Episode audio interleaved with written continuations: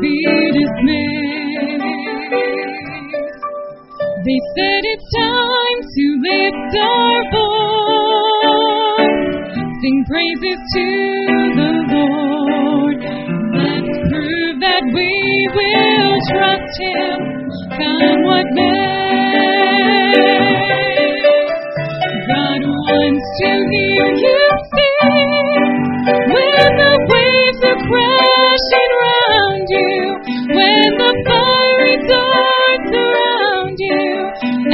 and despair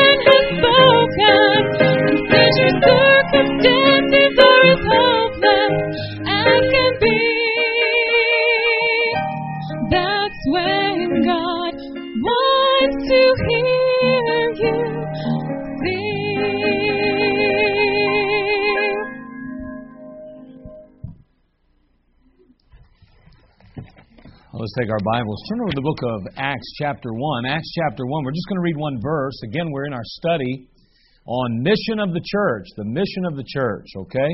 And uh, today we're going to talk about hindrances to the master plan, or hindrances to that particular mission that God's given us to do. And so we're going to take just a few minutes and we're going to kind of summarize the master plan again, just to make it real fresh in our minds. And then we'll go ahead and talk about some hindrances, things that keep us from accomplishing the master plan or keep us from fulfilling the purpose and plan that God has for our lives, for our church, and uh, for our communities, even. So let's go ahead and read Acts chapter 1, beginning verse 8. You might even have it memorized. If you do, wonderful. The Bible says, But ye shall receive power. After that, the Holy Ghost has come upon you. And ye shall be witnesses unto me both in Jerusalem and in all Judea and in Samaria and under the uttermost part of the earth. Now, we start talking about the master plan. There were some spiritual principles that we addressed or that we spoke of, we touched on. First of all, we talked about prayer. We said that prayer was one of those spiritual principles in the master plan. It's necessary, it's needful, it's absolutely necessary, actually. In the book of Acts, chapter 6, verse 4, the Bible says, But we will give ourselves continually to prayer and to the ministry of the word. Boy, I mean, the early church were, was a praying church. The early church was a praying church. And the truth is, is if we're going to be effective in this master plan, reaching the world with the gospel of Jesus Christ, we too must be a praying church. So we saw prayer as one of the spiritual principles. Also, we saw Holy Spirit power. We talked about the fact that we need Holy Spirit power. Now, again, in Zechariah chapter 4, verse 6, we read, Then he answered and spake unto me, saying, This is the word of the Lord unto Zerubbabel, saying, Not by might, nor by power, but by my Spirit, saith the Lord of hosts. Again, if we want to accomplish anything great for God, anything good for God, anything even remotely, closely reflecting what God intends for us to accomplish, then we must do it in the power of the Holy Spirit. If we're doing it in the power of the flesh, if we're doing it by our own might, our own strength, it's not going to be accomplished. We have to do it in His strength. Not by might, nor by power, but by my Spirit, saith the Lord of hosts. Then we noted also that not only prayer, Holy Spirit power, but going. You say spiritual? Yeah, going. It's a spiritual thing. You need to go. Acts chapter 5, verse 42, and daily in the temple and in every house, they cease not to teach and preach Jesus Christ. The early church was a going church. I mean, not only were they a praying church, not only were they a Holy Spirit empowered church, but they were a going church. They were out there going house to house, door to door. They were reaching people with the gospel of Jesus Christ, making an impact and influencing their culture and their community for the Lord Jesus Christ. Not only that, but we saw that, that not only prayer, Holy Spirit power, and going, but also one of those spiritual principles was strong pastoral leadership and preaching. And again, that's something that in our culture, in our day, may not be true, truly appreciated the way it ought to be. I mean, we, everybody wants to be in charge. Everybody wants to do whatever they want. Nobody wants anyone telling them what to do, obviously. And so we say, oh, oh, strong pastoral leadership. We don't want somebody telling us what to do. But that's not really what it's all about. We, we realize that a pastor has to be strong in his conviction. He has to be strong in his, his uh, uh, understanding of the Word of God. He has to have some principle and he has to have some standards. And, and he wants to in, in lead his church into fulfilling and completing and accomplishing the, the will of God for the church today. And so there, there, it's important that there's strong leadership and preaching. In 1 Peter chapter 5, verse 2, the Bible says, Feed the flock of God, which is among you, taking the oversight thereof, not by constraint, but willingly, not for filthy lucre, but of a ready mind. Again, taking the oversight thereof. So the pastor has to have strong leadership. If we want this thing to work, if we truly want to reach our city and our Jerusalem for the Lord Jesus Christ, if we want to expand out past our Jerusalem and even go out into the surrounding areas and ultimately our country and around the world, then there's going to need to be strong leadership. And God has ordained that it come through the pulpits. And it, listen to me, I'm not trying to be negative. I'm not trying to be critical. I'm not trying to be judgmental. I'm not even trying to be, you know, prideful or arrogant or cocky or anything like that. I'm simply saying this, that it's not the pew, it's the pulpit that it comes from and through. God intended it to be that way. And so it's so important that we understand that. So spiritual principles, prayer, Holy Spirit power, going, strong pastoral leadership and preaching. Then also we've seen some mechanical principles. We talked about those. First of all, we said, okay, if we're going to accomplish this wonderful goal of reaching the world with the gospel of Jesus Christ, going with the gospel, telling others how to be saved, and ultimately seeing fruit that remains, then we're going to have to show and teach in public. That means demonstrate some things. In Acts chapter 1 verse 1, the Bible says, The former treatise have I made, O Theophilus, of all that Jesus began both to do and teach. Again, he began to do and teach. All right, so there has to be that aspect of, of demonstrating what needs to be done and how to get it done. Now, we spent a number of weeks going through what we called our, our soul winning training and ultimately leading to soul winning certification. and so, you know, we took time to try to, to show it and to teach it in, in our, our, our, our auditorium here and in, in our, uh, um, I guess, our church, if you will.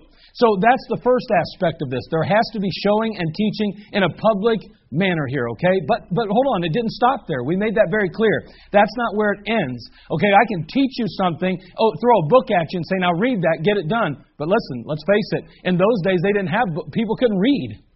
Most people couldn't read. And so the fact was they had to be shown how to do something and told how to do it. And that's what we did. We said, here it is. Let me, let me show you. Let me demonstrate here in this public manner, right here, right here in this place. Hold on. That's not where it ended, though. Not only show and teach in public, we said, but on the job training. On the job training. The doing of it. Not just the demonstrating of it, but the doing of it. And we said, listen, if you've been soul certified and you are able to lead people to Jesus Christ, then you need to take somebody with you that doesn't know and show them how to do that in an actual setting out there where it really counts and let them see you lead someone to Christ and them get an opportunity to do the same thing. On the job training. Okay, so there's that element of show and teach in public, but then there was on the job training. And finally, we noted that the, the last element is perfect the saints perfect the saints. In Ephesians chapter 4, verse 11 and 12, we read, And he gave some apostles and some prophets and some pastors and, uh, excuse me, prophets and some evangelists and uh, some pastors and teachers for the perfecting of the saints, for the work of the ministry, for the edifying of the body of Christ. Now, again, here's the reality of it, all right? The perfecting of the saints. We are to show and teach and demonstrate and do until they can teach others. I mean, the fact is tonight is that we're not fully perfected till we can teach others. You know, I remember I've told you in the past that it's one thing to, to pass a math test and say, well, I, I think I know the material. It's another thing to teach it. Now, listen, you really know the material when you can teach it to somebody. And you know, that's what we were talking about. I mean, I know, like I said, people, you know, kind of had a heart attack at first when I said we're not only going to have written tests, but we're going to have a verbal test. You're actually going to have to lead someone to Christ and pass a verbal test. People went,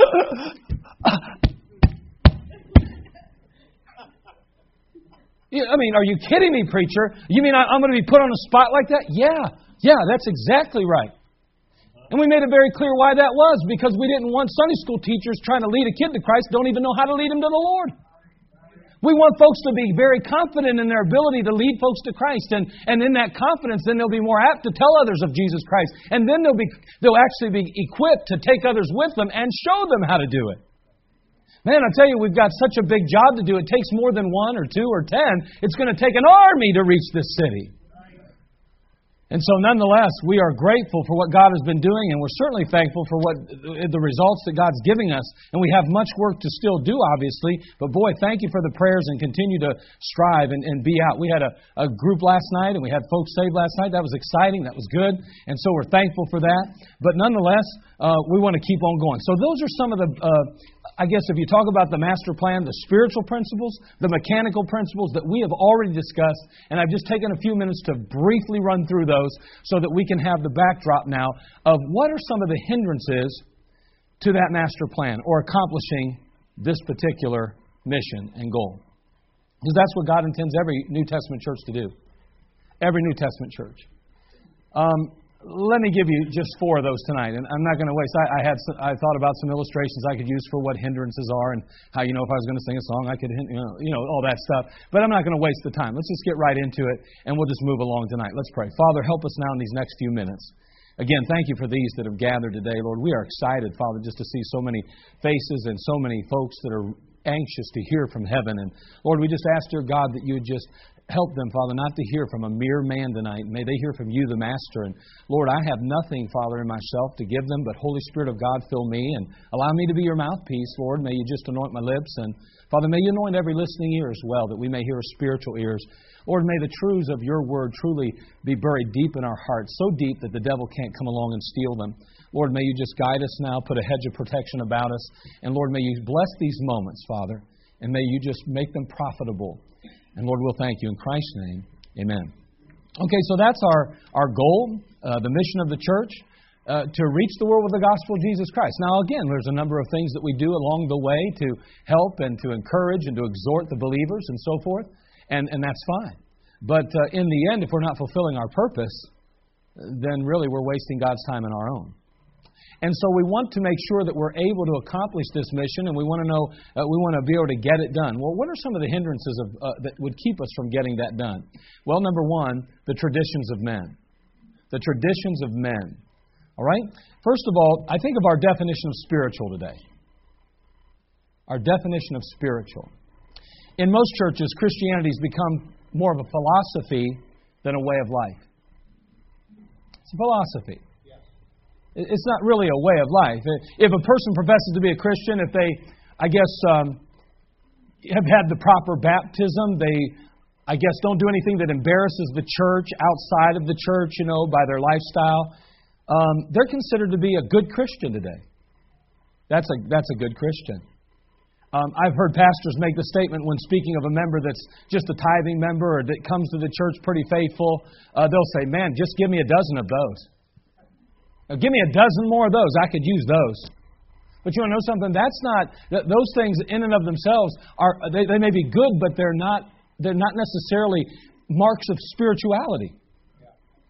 You know, someone doesn't necessarily attend all the prayer meetings. He doesn't go soul winning. He, he doesn't get involved in the missions program. And, it, and maybe from time to time he indulges in some vice or some things that he shouldn't necessarily. Oh, we don't know about it. We don't really hear about it. We don't see it on the outside.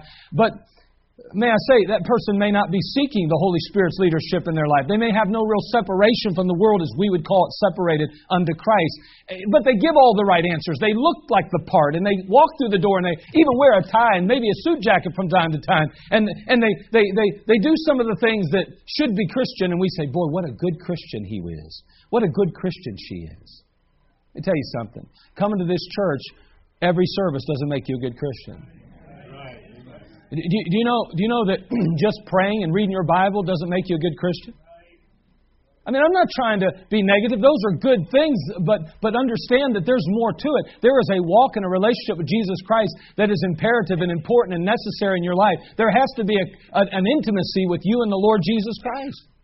One of the hindrances of, of this plan is that we've had this, this watered down version of what spirituality is today. And we watch people walk through the door, and because they look the part, and because they pretend to act the part on the outside, maybe on Sunday or something, we say, What a good Christian. Let me tell you something. That's going to be, that could create a tremendous hindrance ultimately in the work of Christ, fulfilling the will and purpose of Christ for the church. Shallow Christianity is so common that it has become the norm today. It's the norm. And so, so here's the bottom line. The believer who permits their relationship with Christ and their desire to please God to demand a strict adherence to His Word and a, and a healthy separation from the world is often viewed as being radical or fanatical.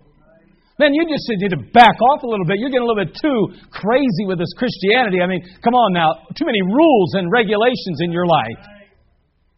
And then that's what people want of you. Oh, you're just so legalistic. Wait a second. Last time I checked, when I want to do something, that doesn't make it wrong.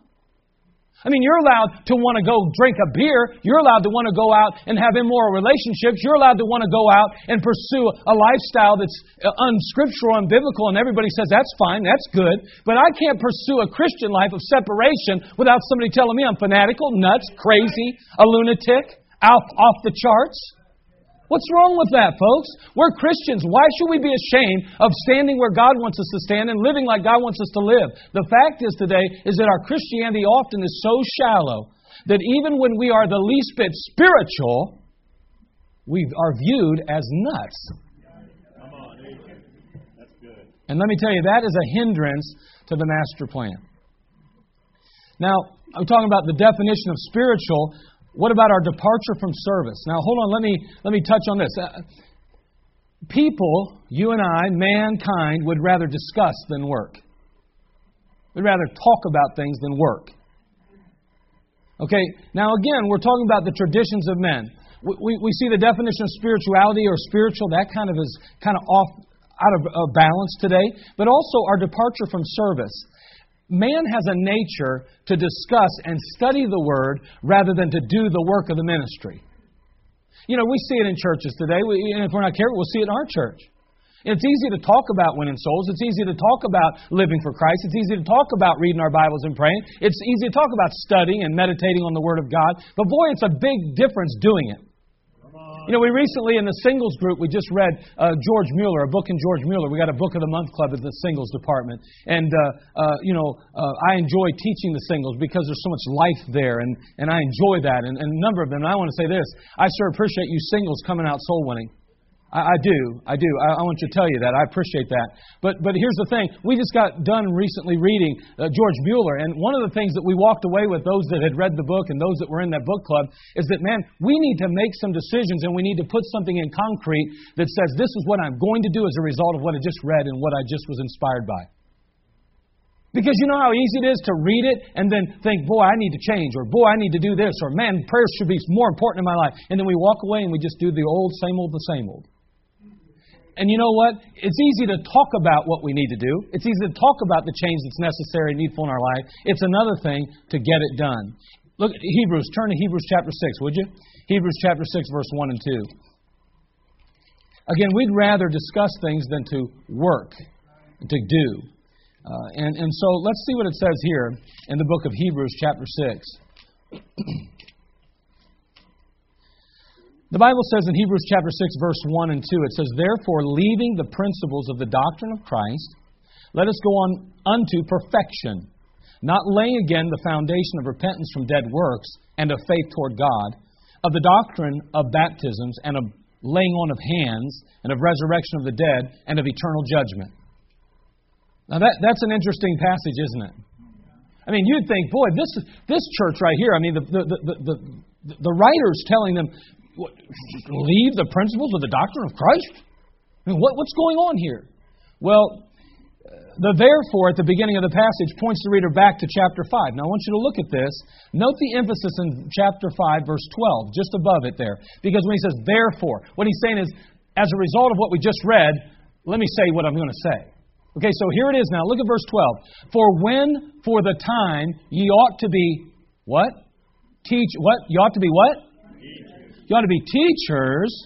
Ye have need that one teach you again, which be the first principles of the oracles of God, and are become such as have need of milk and not of strong meat. You, you just you hear what's going on here? He says, now, now think about what he's just saying here. When for the time ye ought to be teachers, ye have need that one teach you again, which be the first principles of the oracles of God. You know what he's really saying? He's saying, therefore, because you ought to be teachers, but you're not, and you have to continually be rehearsing these same old doctrines over and over and be taught the same thing over and over and over. Therefore, let's quit wasting time and get with the program. I mean, the believer is saved to do what? Serve the Lord Jesus Christ. He or she must be rooted, of course. They must be grounded in the Word of God, without a doubt.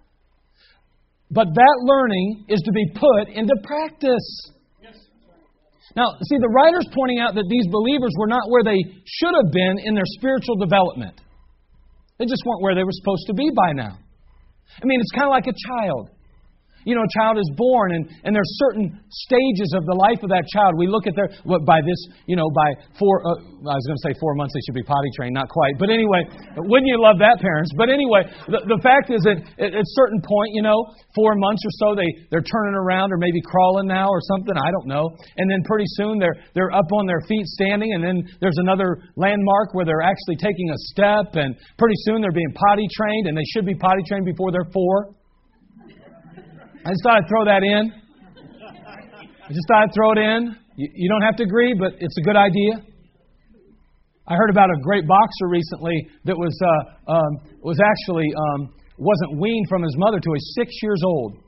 Now, again, in biblical days, that wasn't uncommon. I'm just going to be honest with you. That was not uncommon, okay? But the truth is, in America, if you're still being weaned at six years old, there's something wrong. you know, so there are life stages, and we're to move along in a certain time period, and we're to take steps as, as we're supposed to take. And if we're not arriving, we're not where we're supposed to be, then there's a growth has been stunted. Okay? Now, listen, that's what the, the, the, the uh, writer's saying.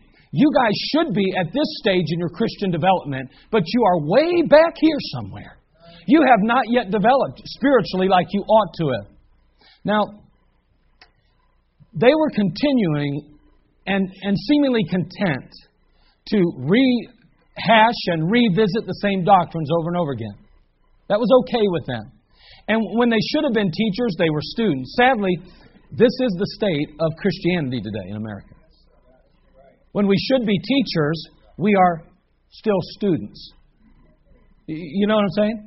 Our spiritual growth has been hampered and it's been hindered. It's been, it's been stunted in America somehow, some way. It's because we're not perfecting the saints as we ought to. And as a result of that, we're having some problems. And again, we're, we're talking here about the fact that, that there are some traditions of men, but, but we like to talk about church and we like to talk about things, but we don't want to do too much and it's stunting our growth. We're content even to revisit and rehash the same doctrines each Sunday and sit and soak in the pew when God would have us as teachers of the Christian life. Now, notice again that the writer in verse 1 of our passage, chapter 6, he makes a, a charge here. He says, um,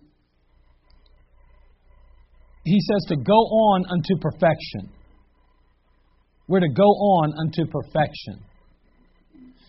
And let me just say this again, we, you know, it's easy to spiritualize that.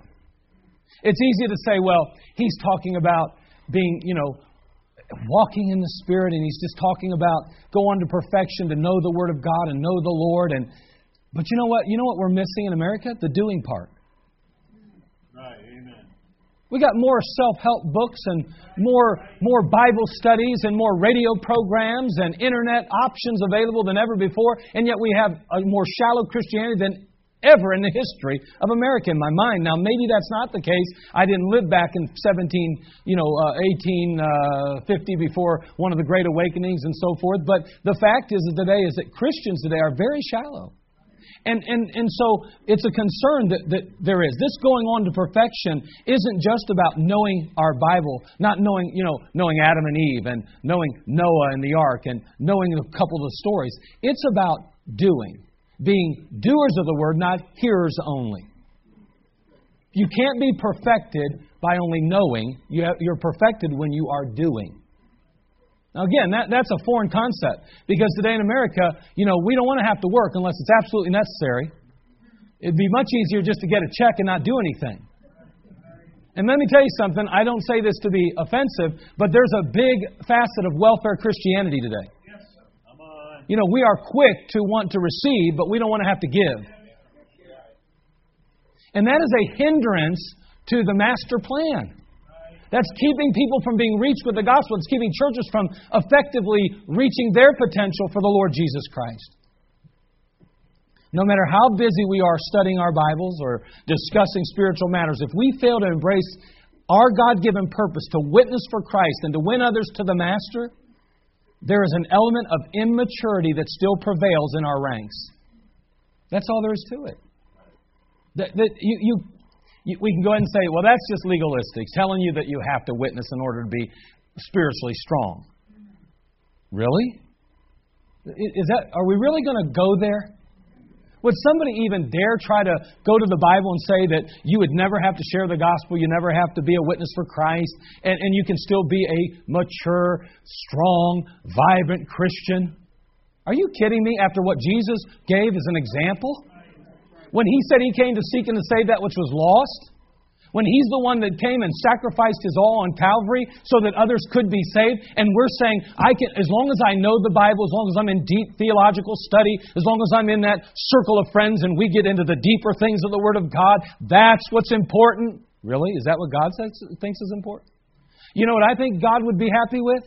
He'd be happy with me being a half wit and still being out there handing out tracts and trying to witness for Jesus Christ than sitting here knowing the whole Bible and doing nothing with it. At least that's what I get, the impression I get reading the Bible. Now, I don't know if you've read it and you've learned something else, please show me. But I haven't seen it yet. Now, we can't afford to hide out in our studies anymore. We can't dwell in the walls of our churches growing fat on the truth while the world's perishing and going to hell. We can't do that. And the, the fact is, is that it is a hindrance when we have allowed the traditions of men to affect our ability to reach the world. And, and listen, it is affecting us. The mentalities that we addressed just here, the fact of uh, you know, this aspect of simply, you know, learning but not doing. You know, uh, that is a that that's a cultural thing today. You know, I mean, I think of the Athenians, man. They they sat around the gate just waiting to hear something new. You know, but they didn't do nothing with it. And finally, Paul shows up and tries to set them straight, and I was glad for that. But um, nonetheless, we have a real issue there. So, the traditions of men. Now, number two, what's another one of the hindrances? Some wrong examples. Not just the traditions of men, but what will hinder the master plan? Wrong examples or bad examples. We think of in the home. When you think of the home, uh, in our homes, it's not what a parent says that establishes the standard of conduct, it's what they enforce. Okay, now, now I understand that they need to be an example. Don't misunderstand what we're saying here. But, but it's not what I say is important. It's not what I say I'm, uh, uh, is a standard in our home or required in our home. It's what I enforce as a standard. What I demand of them, what I hold them accountable for. Uh, that, that's the real issue. Now, we're talking about hindrances of the gospel.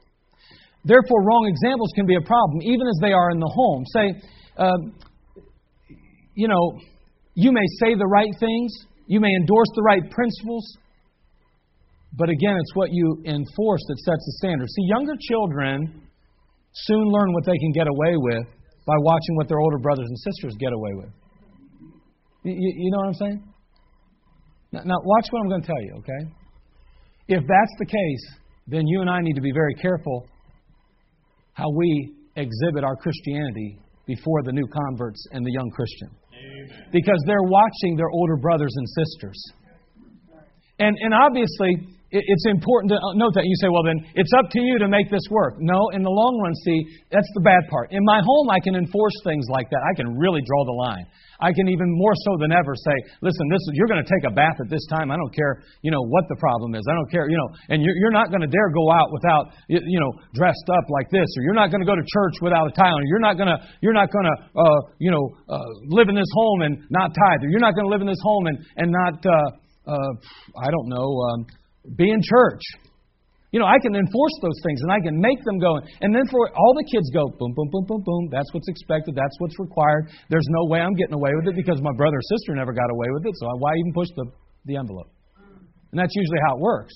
But at church is different. Look at how many people there are here tonight. The, the truth is, I can't say to you, you will be in, in Wednesday night prayer meeting. You will be. And I'm enforcing it. You go, fine, I'll go somewhere else because you all know better than the preacher. You know what's best for you and your family. Right? Well, we may not know what's best for us from God's perspective, but we think we know what's best for our families. Oh, well, we don't need to be there. We're good to go. We know enough about the book. Blah, blah, blah, blah, blah, blah, blah. Now, hold on a second. Here's the bottom line, though. I can't make you do those things. But you know what? Someone's watching you. That's a tremendous hindrance to the new convert.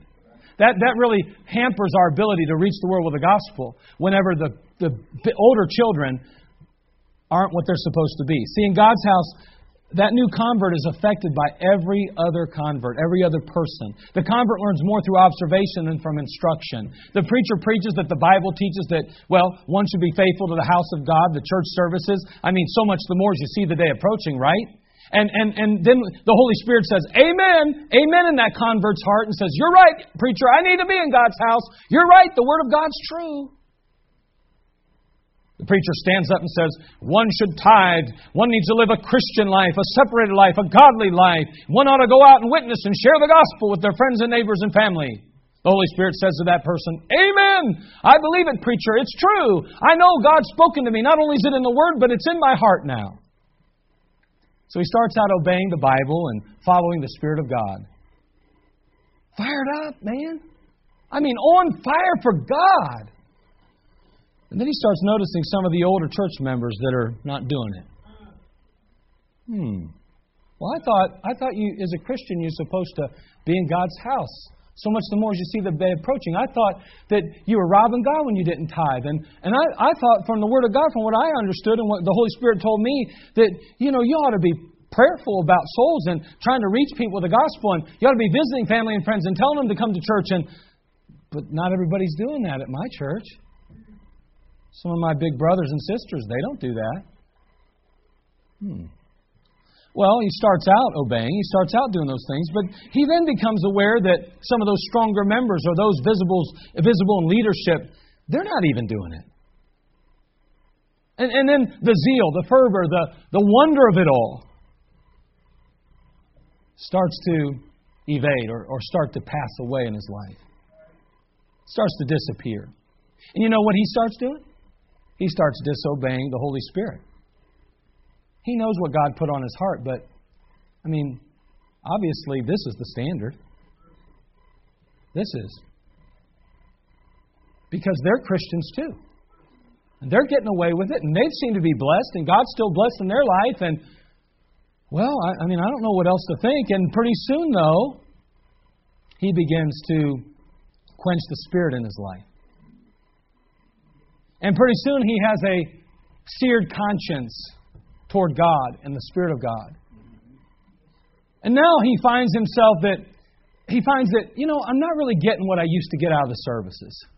It's not like it used to be. And, and matter of fact, disappointment kind of starts setting in, and he, he, find, he soon finds that, we soon find that he goes by the wayside, and we wonder, where's that Christian, where's that new believer at? They got so faithful. They were here for just a short time, and they're gone. You know, you and I are to be examples in church attendance, our priorities, our giving, our outlook and spirit, our lifestyle. Those are all things we ought to be examples of.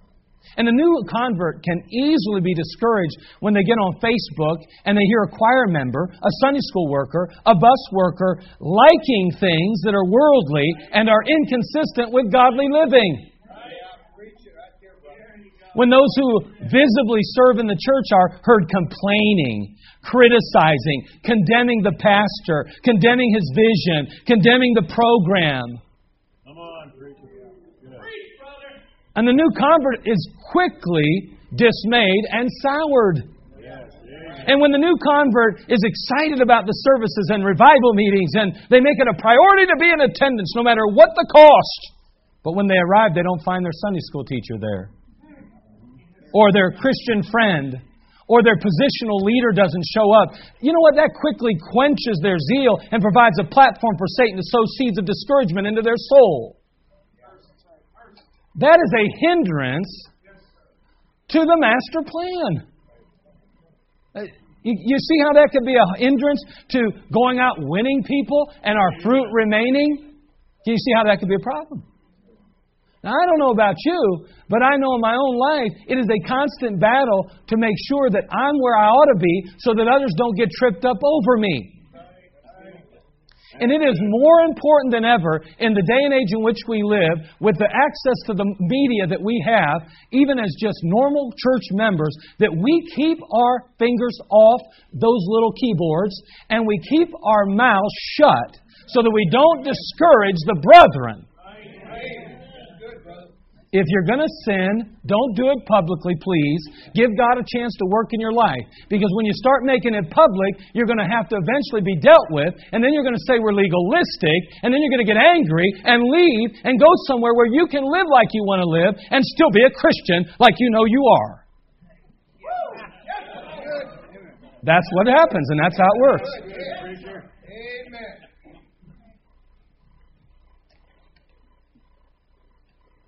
Number three. Number three, the traditions of men. Number two, the wrong examples. Number three, and, and this lost fruit. We're going to move quickly now, okay? Those were the big points, okay? Here's the little ones. Lost fruit. You doing all right, Sandy? You like that? I thought you did. I could see that smile from ear to ear. I'm glad you're here tonight. I feel better already.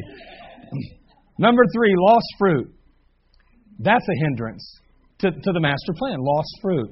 Well, you know what? You can't hurt a farmer more than when he works all year long sowing seed only to lose his harvest. I mean, a total wipeout. The farmer is simply crushed, isn't he? I mean, I sowed seed. I spent time sowing it, sowing it, and sowing it, seeking a harvest, and now it's time to reap the reward of all that sowing, and pff, harvest gone.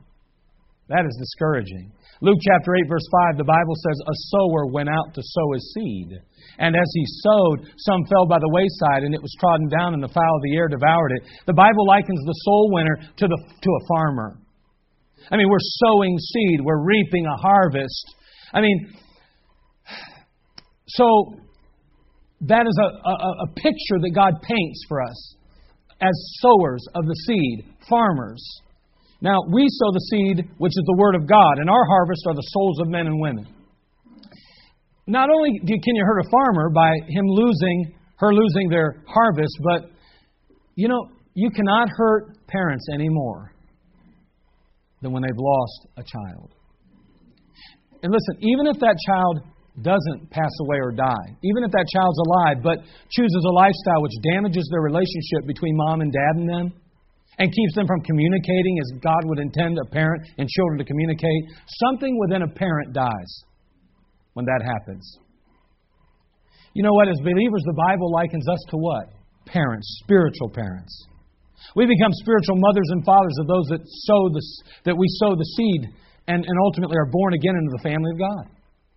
Paul the Apostle was the spiritual father we, we, we, we seem to think, based on the Word of God. He calls Timothy a son in the faith.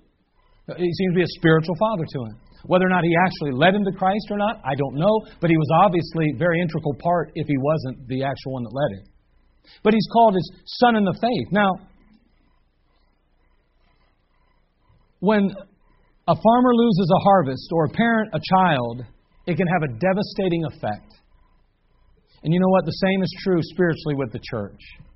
You know, you can't hurt a church any more than when they continually lose their fruit. Boy, that I mean, we're talking about new converts now. We're talking about people that come to Christ. Okay, somebody you go out, you witness to somebody, they show up at church, they begin to, to get plugged in, they, they get baptized, they begin to grow. Maybe even they go to discipleship for a while, or maybe they continue to follow through with discipleship, but then all of a sudden life seems to be going great, God's blessing, and all of a sudden some difficult times come into their life. Troubles seem to rack their mind and their body and their selves, and something else goes down. Next thing you know, you don't see them anymore. Well, that hurts a church. And whether anybody verbalizes it or not, it's devastating. You know, we don't maybe go around going, man, that's ripping my heart out, that's ripping my guts out. It seems like all these people were getting, they come into the church, they get plugged in, they're going fine. They may even even start to get plugged into service, and boom, they leave, and it's like, oh. Well, I'll tell you what, I don't know about you, but that hurts. Yes, amen. And unfortunately, sometimes it leaves scars in believers' lives that aren't quite as strong, even. And it causes them to get discouraged, and it causes them to ultimately lose sight of Christ and start to feel the hurt of the ministry, and they start to think it's not worth it. What can it hurt your church? Think about the effect that that has on unsaved friends and family members of that person who went back and fell into sin again. Isn't that, doesn't that bother you more than anything? You know what's sad today? That doesn't bother us more. You know what bothers us more is that we just lost somebody that we thought was pretty nice and somebody that helped with our church and somebody we could fellowship with. But we don't ever once think about all the souls laying by the wayside in the wake of their fall. Man, we ought to be brokenhearted for them, not us. We ought to be brokenhearted for their families who, at one point, started seeing growth in their life, who saw God working in their life, and who recognized the change that God was performing in their life. And we should be concerned for them because they're the ones who say, I want nothing to do with that God because that was obviously all a big fake. He's just a phony. It was just a fad. It was just something he was going through. It wasn't real. Man, I'm going to tell you something. We ought to feel for them more than anyone, and for the one who backslid. God help us to realize that this is one of the hindrances, though, of the, the master plan. When folks come into the church and start to take steps and then slip back out, boy, that hurts a church and its effort to reach the world with the gospel. Not just because the numbers of the church fall, but because the spirit of the church is, is attacked. Now, finally, number four. I told you they were quicker. Here it is. This is the last one. It kind of goes with that, the, the one we just talked about. Again, the, the solution to overcoming lost fruit. Well, the Lord admonishes Peter, as we mentioned already in one of our studies feed my lambs. That's the solution. And that ties into our last hindrance, and here it is failing to perfect. When we fail to perfect, all of a sudden, we're not going to be able to fulfill the Great Commission, and we're not going to be able to do the master plan as God intended. Now, if we could overcome this one hindrance, perfecting the saints, if we could just perfect the saints, everything else, all the other hindrances would automatically fall by the wayside. Now, God gave preachers to perfect the saints. We know that.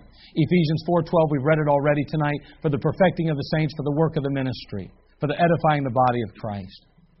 Again, this is one of the most pointed statements in the Word of God. Perfecting the saints. Preacher, you are to perfect the saints.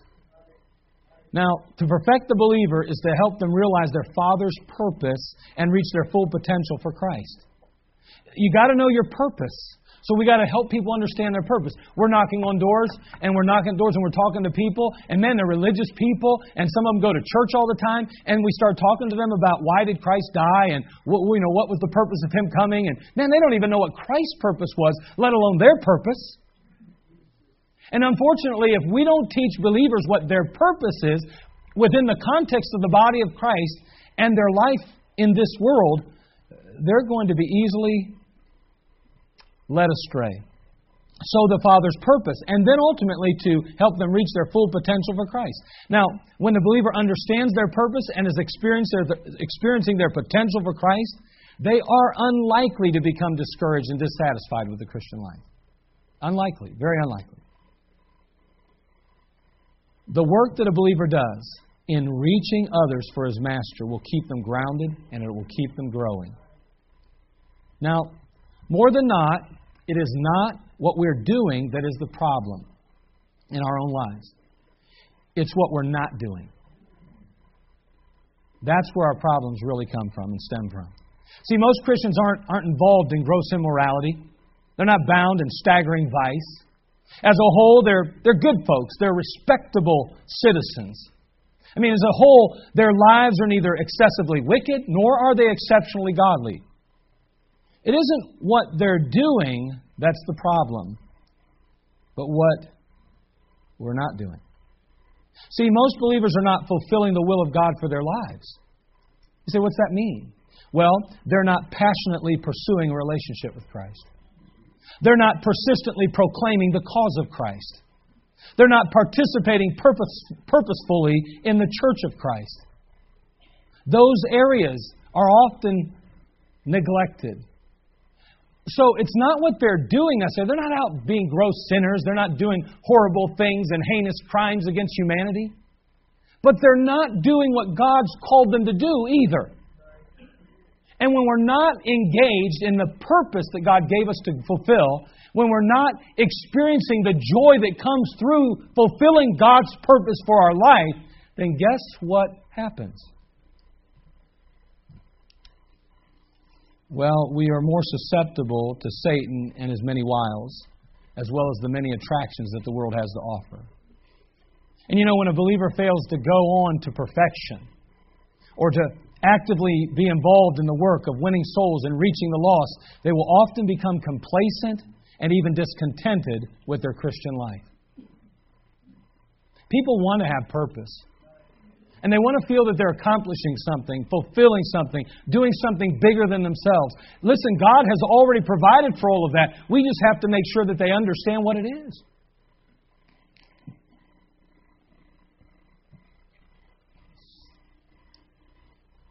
When people become discontented with their Christian life, they rarely realize where their unwelcome feelings are coming from. As a matter of fact, they even begin to blame the church or possibly others for their misguided feelings. Tell me that doesn't hurt the cause of Christ. And the whole nature of our faith, you got to understand this, the whole nature of your faith and my faith is rooted in the unselfish life of our Master, Jesus Christ. Do you get that? The whole nature of our faith, the very being, why we exist, is rooted in the unselfish life of our Master, Jesus Christ. I mean, He purposefully gave Himself to the will of the Father. He lost his, he, he gave himself to his lost creation. He gave himself to the cross of Calvary. He did that sacrificially. The Christian life is one of giving selflessly and sacrificially for others. And when a person is so in, is so fixated on self and is so selfish and self centered that they cannot see the need to reach others with the gospel that Jesus Christ so graciously provided and gave to them, then they are determined and uh, they are they are destined and they are bound to become very apathetical, even critical, because they just never figured out what their purpose is and they feel like it's useless. This whole thing of church is a waste of time. What's the point? All they want is my money. All they want is my time. All they want is my effort. So what? And I'm telling you, It's a problem when it comes to the master plan being fulfilled. It's a hindrance. We have to understand that we must be perfected. Now, here's the thing, and I close with this. The saint that is being perfected is a saint who is growing in Christ personally and growing in their ability to reach out and save and serve others. Someone says, the Christian life is not just about saving souls. Okay? What's it about? What is it about? You say it's growing in Christ. For what purpose? It's learning the Word. Why? What's the reason for all of that? Why is a Christian to be exhorted? Why is a Christian to be encouraged? Why are Christians supposed to be educated? Because we're not, we're to be doers of the Word.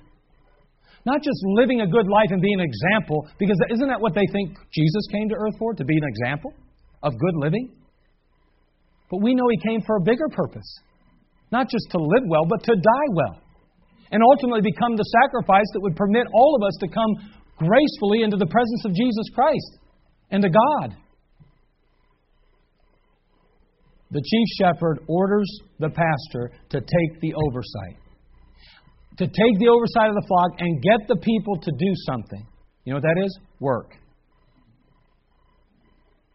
When you got a church full of perfected saints, you know what you got? A working church. And by the way, the chief shepherd doesn't say it's optional for the pastor, whether he perfects or not. He says, no, you are to perfect the saints. That's your job. If that's the case, then, if perfecting the saints is the pastor's direct orders from the Lord, then get this. Then go on to perfection is God's direct order to each one of the laymen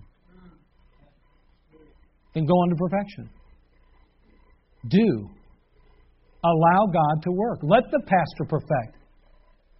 When he's preaching the word, then apply it to our lives. Don't just say, well, that's, I think that he's right, it's in the Bible. No. Go, you know what? It's in the Word of God. I've heard it from the pastor's mouth. I see it in the Word of God. The Holy Spirit confirms it. I'm just going to be obedient now. You'll be amazed how your whole life will change when you make up your mind to stop trying to set your own affairs in order, stop trying to guide, take each step according to your purpose and plan. Instead, just say, God, it's all yours. Here it is. It's my heart, my life, my all. Whatever you want with it. Boy, I tell you what, it's a liberating thought to know that you're not responsible for anything that goes on in your life. God is. Because He's the one that's guiding you. God, if you tell me to go knock on that door and somebody gets mad, well, guess what? It's on you. God, if you tell me to witness to my family member and they say, I don't want to ever talk to you again, well, Lord, that's on you. God, if you tell me to be faithful in church and my family says that I'm a nutcase, a lunatic, crazy, then that's on you, Lord. If you tell me to tithe and to give to this fund or give to that fund and I obey, and Lord, all of a sudden, you know, this, this happens in my life, you're responsible, God. I'm not being. I'm, I'm going to be honest with what you told me to do. I'm going to be good with my finances. But Lord, if you tell me to do something and I do it, then guess what? If it was really you that told me and it wasn't just me trying to show off or do something out of my flesh, then Lord, you're responsible. See, God's responsible for everything in my life if I'm truly yielded to Him and His will. It's an, it's an awesome place to be. Hindrances. Hindrances of the master plan. Wow. Traditions of men wrong examples, lost fruit, and finally, failing to perfect. Let's go ahead and do our best as, as believers to be perfected and ultimately do our best to try to help our fruit.